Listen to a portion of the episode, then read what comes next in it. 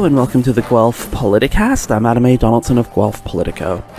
Today I talk to Dr. Lawrence Goodridge, who holds the Leung Family Professorship in Food Safety in the Department of Food Science at the University of Guelph. Aside from his credentials, you may know Dr. Goodridge best as the face of testing wastewater for COVID 19, so to speak. The U of G has been one of the leaders in this area of COVID 19 research, and in the wake of Omicron, that research took on new importance as the regular channels of COVID testing were overwhelmed.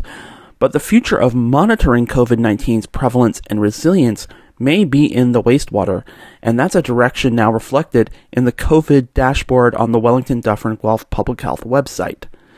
The answers in the wastewater is the topic of this week's Guelph Politicast.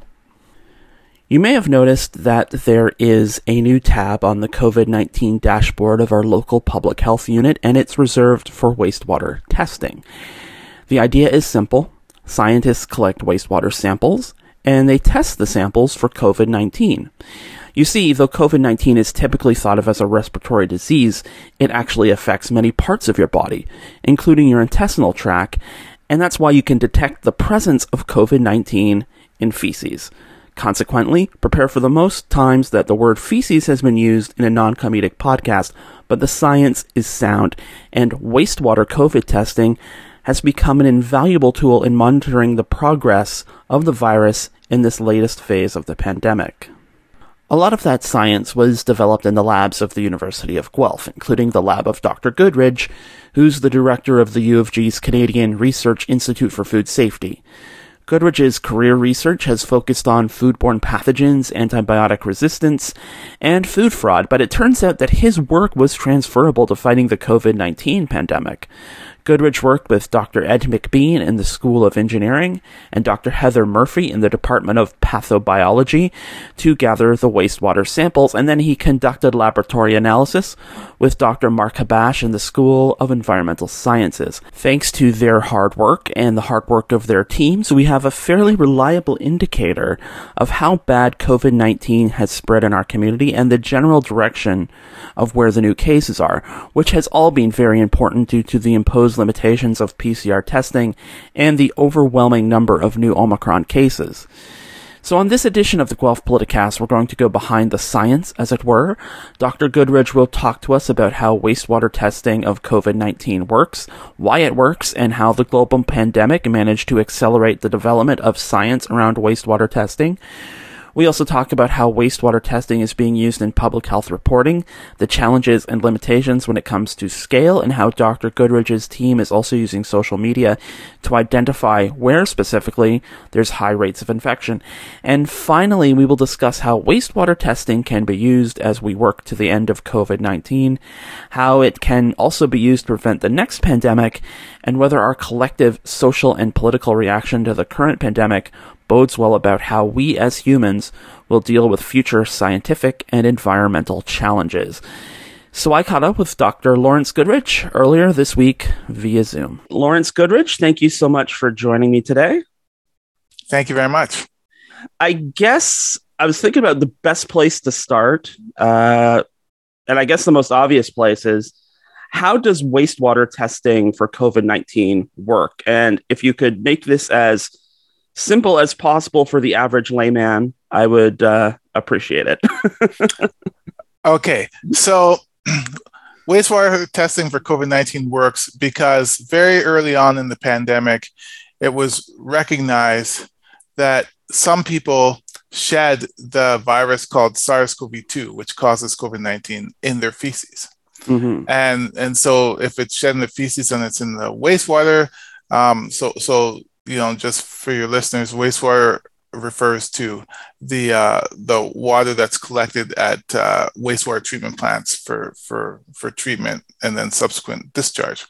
So, um, because the virus is shed in, in feces and is therefore found in wastewater, one can go to a wastewater treatment plant, for example, in Guelph, um, collect a sample, and then test that to see if the virus is there. And if it is there, uh, and if this is done continuously, it can provide information regarding the uh, presence of the virus in people within that community. Hmm. I want to go take us a step back further. How how was it kind of discovered you could detect COVID in feces in the first place? So, uh, you know, the pandemic originated in China, and there was some scientific studies that were uh, done, and and and that was discovered. Um, so basically, that that was where that uh, came from, and then subsequently was shown to uh, be true by other groups. Um, I just want to explain for your readers that this virus, you know, um, it's it's basically been viewed as a respiratory virus, but actually we know that it can infect multiple organs of the body. So not just mm. the hmm. lungs, but it can attack the heart, the kidneys, um, the gastrointestinal tract, which is which is also an organ. Uh, so so and that's because the receptors for the virus, um, called the ACE2 receptors, are found in all of these organs. So um, that's why um, I, you know, I think the virus can be shed um, in in the feces. Hmm. So it's, I guess, what I'm trying to think about now is how prevalent you could use wastewater testing. Like you couldn't use it to track to track the flu, because or maybe you could. I don't know. You tell me. Uh, how absolutely how, we can could. actually okay. We, absolutely and and that actually um we, we, so we at at Guelph are are using wastewater uh, based surveillance to to to track uh, COVID nineteen in the city, but also on campus in the in the dormitories. Um, I actually have a research project to use wastewater based surveillance to track foodborne pathogens like salmonella. Uh, because that is obviously shed in the feces. One of the symptoms is diarrhea. Um, we will just soon uh, start using it to track influenza, which causes the flu. Mm-hmm. Uh, there was a recent scientific paper um, from the University of Michigan where they used wastewater analysis to track the flu. So basically, you can track any pathogen that is uh, shed in the feces, but also it's not limited to pathogens. It could be chemicals. Um, mm. There's interest in, in tracking um, illicit drugs. Uh, for mm. example, um, mm. or their, their residues in the wastewater. So you know, um, this is really um, an exploding field, pardon the pun. Uh, but, you know, I do want to say that, um, you know, wastewater surveillance, um, it hasn't just been uh, invented. It was, it's been present for a, a number of years. In fact, um, you know, polio virus, mm. you know, this is where it really began uh, because the polio vaccine is actually what they do is they take the virus and they they inactivate it um, and and but it still can grow in people it just doesn't right. cause illness uh, and so to track the uptake of polio vaccine um, the you know wastewater surveillance was used and is still used in, in some parts of the world. So so uh, it's been around for a number of years uh, but it's really gained um, prominence and usefulness with this current pandemic.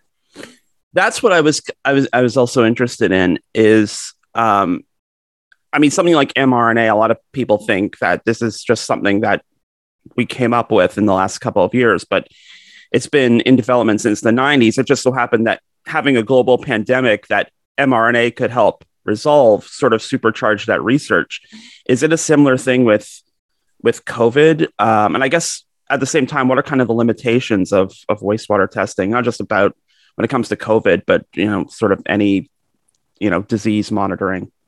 So yes, so to answer your question, it is the same with COVID. You know, um, oftentimes, you know, necessity is is is born of of a need, right? Like right. you know, uh, and in this case, um, you know, particularly in this in this um, current wave um, with the Omicron variant, um, because what's happened here is that because so many people have been infected, we can't rely on the normal clinical testing uh, that was relied on earlier in the pandemic to gain an accurate number of cases. So uh, the only way really to do it right now is through wastewater. And and if you paid attention to media, you'll see that a number of provinces, um, Ontario, um, Manitoba, um, I think a, a, province or two out east um, are using wastewater uh, almost exclusively to determine the number of cases. So, what are the limitations? Well, as with everything, there, there are limitations. Um, one of the limitations of wastewater analysis is that, um, well, let me couch it this way. Okay. Um, its strength is also a limitation. So, mm. um, one strength of wastewater analysis is that it's it's non-invasive. Um, you don't have to uh, collect it from individuals. You can go to a wastewater treatment plant or a manhole, for example, and and, and sample from there. Um, so privacy uh, concerns are completely eliminated. Um, however, what that means on the limitation side is that we can only tell at a community level what's going on. We can't tell who is infected. Mm. And so that um, the who part would be useful because um, many people have asymptomatic infections. Um, so they don't know that they're infected because they're not exhibiting any symptoms, but they could still sh- shed that or uh, you know um, infect others. Mm-hmm. So so um, so one thing that that my research group is working on is trying to combine wastewater-based surveillance with something called social media syndromic surveillance. So what social media syndromic surveillance refers to is that people will often talk about their symptoms on social media. Right. Um, if it was me personally, I wouldn't be telling my friends that I have diarrhea or whatever the case may be, but people do this. And it's been well documented that one can actually use, uh, by looking at people discussing symptoms on social media, one can actually um, identify people who may have those symptoms. And that provides an avenue for those people uh, to be communicated with and, and, told perhaps to seek medical help. So um, once, uh, you know, if we can combine those two, then we'll be able to get an idea of what's going on at the community level, but also try to help those people who may need help. That's kind of limiting too, though, because uh, not everyone is like kind of identifies themselves openly on social media. Like there are a lot of people who use pseudonyms or you know so-called egg accounts that's that that can't give you as much act i mean that there's not as much accuracy there either but is that fair well one one thing we can do and again this would assuage any concerns with privacy on the social media side is that um, you know we can actually embed into social media feeds the questionnaire so for hmm. example mm. um, if you've ever searched for something on google like like for example, I searched for furniture the other day, um, and then you know my Facebook feed is now inundated with you know ads mm-hmm. for for that same furniture. Well, we could actually do the same type of thing so that if somebody's talking about symptoms we did when we and, and it's not just looking at symptoms there's complex algorithms you have to make sure for example that um, the symptom relates to, to the actual disease, in this case, COVID 19. You know, if somebody says that they have a cough and a runny nose, that could mean a whole bunch of things. So we, there's our, you know, I'm simplifying it here. There's a number of steps that we go through to make sure that it's related. Um, right. If if we find out that it is, then one, you know, we we could we could put a embed right into their feed. It looks like you know you may be suffering from from COVID. Um, you know, we advise you to seek medical help, or um, you feel free to communicate uh, with us, and and and and we can help answer your questions. So so you know that is one way how we can address some of these uh, limitations okay. um, with respect to social media syndromic surveillance. Gotcha. Is there a difference between? I, I know that wastewater testing is is used on campus. In fact, the University of Guelph has a page where you can see the the results of wastewater testing. But I mean, that's a very small area, very particular area. Um, is there a difference between the effectiveness in a small area like the university campus versus the greater Guelph area? It is, you know, it, the smaller the area, the better the, I guess, the results. Well, it depends why one is is doing the surveillance. So so so my lab is actually the one that does the testing for the university. We update that page uh, almost daily um, during the week, Monday to Friday. Uh, when we started out, in in uh, last fall, the goal was to really try to stop outbreaks from happening. So at that point, the number of cases was was relatively small compared to now. Um, and so if we saw in a given residence a signal, the idea is that we would communicate with those students, uh, say, you know, there's a signal here. Um, please remember to follow public health guidelines. Um, like masking and physical distancing and so forth. Um, and if the signal w- was really high, the students could get tested. Um, and if they were infected, they would quarantine and that would stop the outbreak. So that worked really well mm-hmm. um, last semester. This semester, because of Omicron, it's everywhere. so if you've looked at the web pages, uh, the web page, the dashboard, you'll see that all this, the residences are positive. Um, that mimics what's happening in the uh, larger community. So now um, we can't use this to stop outbreaks. There's already outbreaks, there's already a lot of cases. And in any case, we don't know who's infected or not because of the lack of clinical testing. So, right. what we're actually using it now is the opposite. It's not to determine if a signal is increasing, it's to look and determine when, a, when the signal is decreasing uh, so that, you know, it can be safe you know for students for example to congregate and so forth um, in the city in a city like Guelph, there's one wastewater treatment plant. So for the whole 130,000 plus residents of Guelph. So if we get a signal, um, what that can tell us again is, is the same type of information. Like, okay, um, is it safe? Is it safe to reopen? Is it safe to relax restrictions? Um, um, if if you know, and, and we're seeing, for example, the, the wastewater signal is going way down. So mm-hmm. so the cases are, are really decreasing. So now that we're getting back down again, um, you know, the key will be to look for will it increase again? If it is increasing, that information can be used by like for example hospitals to say okay mm-hmm. you know here we go again we better start to prepare we might need more people to come in because there could be more people like more staff to come in because there could be more people coming into the hospital, so on and so forth. So I like to say knowledge is power, and um, th- this data is just another um, bit of information that can be used to to help keep populations safe. It's an interesting approach, though, because in earlier phases of the pandemic, you would go to like the public health dashboard, and it would say like the test positivity rate is seven percent, and you would know because it's it's lit up in red that that's bad. Um, but it, it's it's like a hard verifiable number um, that's telling you it's getting bad.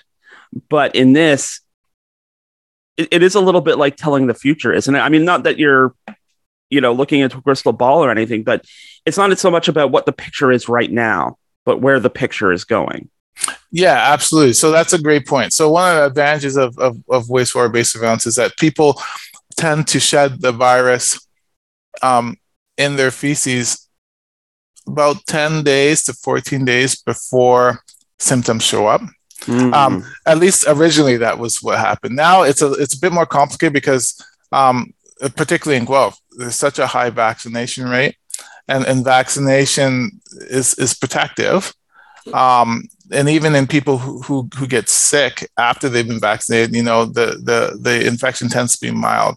So we're not quite sure what, how that affects the shedding of it. Mm. Um, we are seeing correlations with hospitalizations though. Right. Um, so, you know, it seems to be correlated with if you see an increase in wastewater signal, you're going to see an increase in, in hospitalization. So, again, that information can be used by the hospital uh, to prepare for that. Um, and and and and you know i think the goal here is to try to learn from our previous missteps mm. to avoid the debilitating lockdowns um, that have happened. Um, and and so by having this information the idea is that hopefully this can help public health officials make decisions ahead of time uh, so that we don't get to a point where you know we have to lock down. Right. Um, appreciating that that's sort of gotten more difficult, as you said, because the vi- the the vaccine um, is is doing its job and sort of slowing the spread as well. Um, I could see having this earlier in the pandemic, sort of having that sort of two weeks notice and looking out and saying, okay, guys, we need to, you know, button up the public health protections or or this could get away with us. So I guess that makes um applying this to the quote unquote next pandemic um, could be useful. Um, are you starting to think that way? Absolutely. So um, let's just address your first your first comment. Sure. About this was would have been useful earlier in the pandemic. So absolutely agree. Um, in Canada, so, so, wastewater surveillance is based surveillance is being used around the world. Um, in Canada, we were slow to adopt it. Um, when even when it was adopted, and it has been going on for a year now, um, but public health officials were slow to realize its utility. Uh, that has now changed, as I've said, with Omicron, basically because there's no other choice. Mm. Uh, but I should I should note for your readers that the, the Ontario the province of Ontario is actually a, a global leader in this area. There's uh, what's called the Wastewater Surveillance Initiative. It's a it's a provincial initiative that consists of 13 universities uh, spread geographically around the province, um, such that um, it, it covers uh, over 75% of the Ontario population. And so these universities collect samples um, in different cities. Um, so Guelph, we do Guelph, but we also do cities in Niagara region um, and conduct analysis uh, three times weekly. And then that data is uploaded to a public dashboard. So this um, surveillance initiative has really become quite an effective resource. Um, and I think is a provides a blueprint to move forward um, for when, and I don't say if, I say when. uh, there's a next pandemic. I think you know there's general consensus that you know there will be uh, pandemics more and more now due to climate change and the pro the the globe uh, the world be- is is shrinks every day um, you know because of travel and so forth. So uh, and increasing population and, and all of that. So um, so I think this is a blueprint. Um, we, we've we it's taken us a while uh, perhaps too long um, mm. but we figured it out now. Um, and I think this is a, a good way that uh, we could monitor for emerging diseases and hopefully give ourselves much earlier warning the next time. I guess part of that is thinking about what form the next pandemic could take. Is is it like something like COVID that uh, sort of attacks your your? I mean, although we just said it's not just the respiratory system, but that seems to be where you're you're kind of impacted. And I guess um, how much of this is you working with other colleagues like virologists, epidemiologists, and sort of trying to, I guess, reverse engineer where the next pandemic is going to come from. Because, correct me if I'm wrong, wastewater testing might have to be adjusted depending on what type of disease it is. Absolutely. So, um, yeah, so I really like your comment um, about working with, you know, epidemiologists and and other public health officials, it, it absolutely has to be an integrated and interdisciplinary team. Um, with respect to where the next pandemic is going to come from, so um, we, we, we know that it will likely be what's called a zoonotic disease. So, a zoonotic disease is a disease that is transmitted um, between animals. Those animals could be non human animals to humans or humans to other animals. Um, generally, um, you know, I, I, think there's there's consensus that we'll likely see another coronavirus um, pandemic. This is, you know, so this COVID nineteen is the third um, coronavirus uh, outbreak that's happened in the world in the last eighteen or nineteen years. Mm-hmm. So um, I think you know, there's some thought of that. We know that it will likely come from regions of the world where there's high concentrations of people and animals that are in close proximity. So that means Asia, for example, um, you know, where you see a lot of commingling because what happens is that there has to be that that close proximity um, for for um, the disease, animal diseases to uh, in, you know um, combine with the human forms of the disease to, to form these uh, these really highly infectious pathogens. So so anywhere you see see high concentration, so so Asia, Africa, and also warm temperatures. Right. Um, so so there's a lot of work going on, you know, right now looking for the next um, uh, potential uh, pathogen in in in those areas. Um, however, we don't know for sure. It's very hard to tell what will make people sick or really sick, and we actually don't know until people begin to get sick. So, um, so that complicates things. So this is why having surveillance, um, uh, and and not just national surveillance, but global surveillance. So working with with with people in other countries and their surveillance networks will be imperative um, to trying to stop the next pandemic. And and the thing about is, we actually knew that. Uh, we actually did know that, and we actually had pretty good surveillance systems. But then over time, what happens is, you know, um, people begin to question, well, why do we need this? You know, when it's not like we're seeing outbreaks, it's not like we're seeing pandemics. So, so you know, um, the need to to cut costs and so forth. Um, those those networks were dismantled, um, and then came this pandemic. So, hopefully, we've learned that we really need to have you know such surveillance systems in an ongoing manner, um, even when there's nothing to report.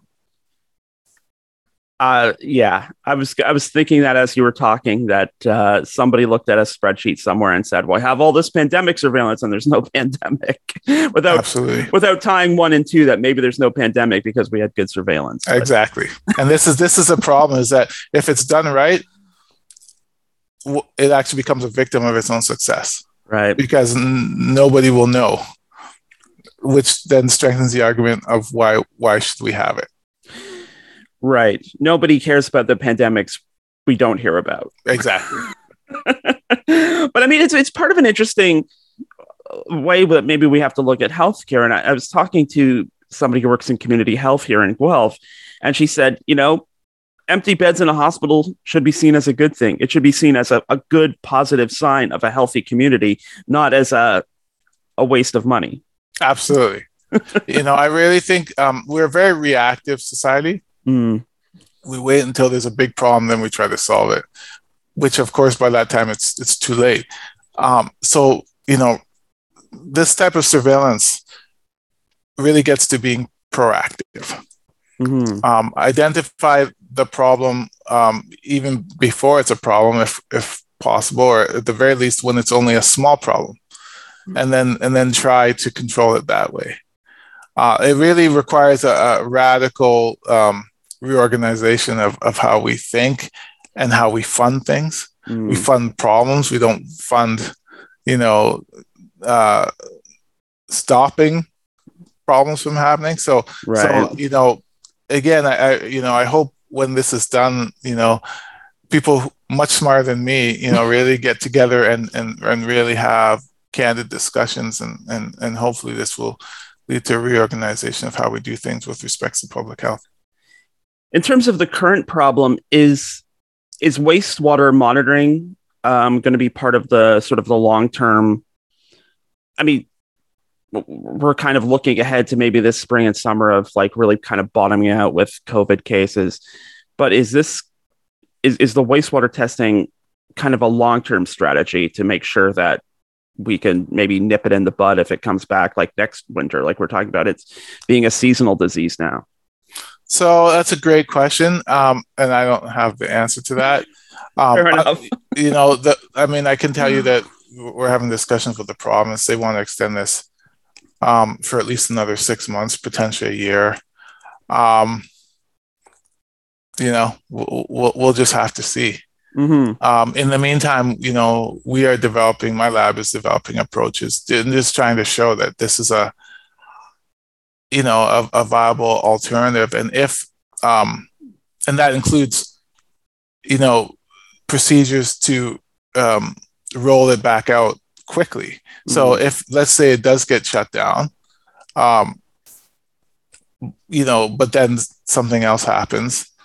Um, let, us hope not um, yeah. But we, you know, can we, instead of it taking months to roll it back out, can we roll it back out in a matter of days? Right. Um, so, these are all, there's just a lot of, of unknown at this point. Um, but these are all things that we're working on. that's more of that preparedness we were talking about, I suppose. Uh, looking at sort of where this research came from, you, you know, your field of research about looking at foodborne illnesses. Um, I know that you've talked a lot about climate change being it, it's going to be a source for a lot of those kinds of diseases, and given our comments a few minutes ago about not really being so good at preparing for disaster until it, it gets here and we're in the middle of it. this experience living through the last two years and, and working the science on your end, um, I guess, how do you feel? Like, how confident are you that we're kind of equipped to deal with the, the problems that are coming 10, 20, 30 years away? Um, I mean, are you feeling good about our adaptability as a species, I guess. well, uh, from a technological standpoint, we have the tools. Mm-hmm. And my, my concern is that, you know, will we will we have the the strength to use them? Um, we've seen with this pandemic, in my opinion, we, we could have had a much better response. Mm. Um, if if if we would just have had the strength to to to use you know progressive um, tools that we have. Mm. Um, that that that lack of willingness has hampered us. So mm. you know when we are in a situation like this, it requires bold ideas. A colleague of mine likes to say that, and and and I agree. You know, so so will we be bold enough with these future um, diseases and pandemics to stand up and use these new tools? We we have all these new tools every day um, and the ability to develop models and to predict.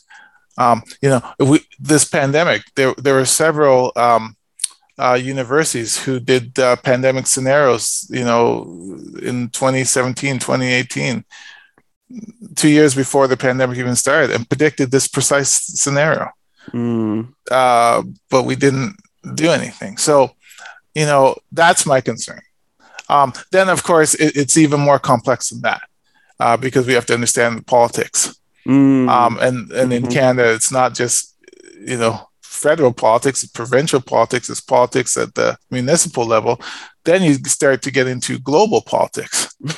All right. So, um, you know, um, the science might be there, the technology might be there, but if the political will isn't there, right, um, then then it's not going to happen. So, all I can say is, I hope that we've learned um, our lesson.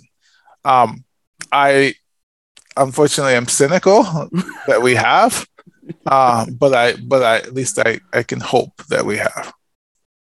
Well, I hope so too. Uh, Lawrence Goodridge, it was so great talking to you, and uh, thank you for all your hard work. And um, I guess we'll we'll see we'll see if everything is going all right through the wastewater. Thanks again for all your time today. Well, thank you for having me. And once again, that was Dr. Lawrence Goodridge. You can read about Professor Goodridge's work with wastewater testing at the University of Guelph's website at news.uoguelph.ca. You can also see the results of the regular wastewater COVID 19 testing on both the Wellington Dufferin Guelph Public Health website and the University of Guelph's own website. And you can find all those links in the show notes for this episode. And speaking of this episode, that's it for this episode of the Guelph Politicast. The music for Guelph Politicast comes from KPM Classics and Sid Dale. The Guelph Politicast is usually recorded at CFRU, Guelph Campus and Community Radio out of the University of Guelph. And to learn more about CFRU, go to cfru.ca. You can download the Guelph Politicast every Wednesday from Apple, Stitcher, Google, TuneIn, and Spotify. And when you subscribe to the Guelph Politicast channel, you will get an episode of Open Sources Guelph on Mondays and an episode of End Credits on Fridays.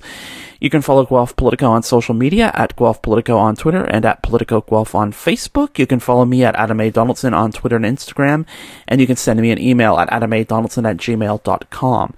If you would like to help financially support the work of Guelph Politico, you can certainly do that and get all that information at guelphpolitico.ca slash donate. And for all the latest local political news, check out guelphpolitico.ca, where we will have a new episode of the Guelph Politicast for you this time next week. And until then, we shall see you next time.